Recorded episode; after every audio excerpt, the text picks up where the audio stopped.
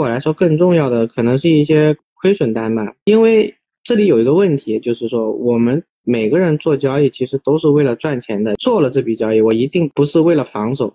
我防守的话，我空仓就可以防守，我空仓肯定不亏钱，对不对？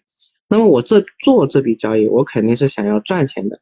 那么当我做这笔交易的时候，那我肯定是有我自己的理由的，对不对？我不管这个理由是什么，就哪怕是突然很看好，或者说我觉得它形态很好，或者说我觉得它很强势，这些都可以是理由。理由什么理由都可以是。我做了这笔交易之后，但是这笔我认为能赚钱的交易亏了。那么这个就是我需要反思的问题，为什么我认为这笔交易能赚钱，但我实际上是亏钱了？那就说明我当时的那个买入理由是有问题的。那如果我当时买入理由是基于某种形态买入的啊，那我就知道单一的基于某种形态买入能够成为赚钱的理由。那如果我当时是觉得它盘面强势、风单大而买入的，同样这个理由就是错的。当你有了足够多错误的理由的时候，那你剩下的做的交易它就会越来越纯粹。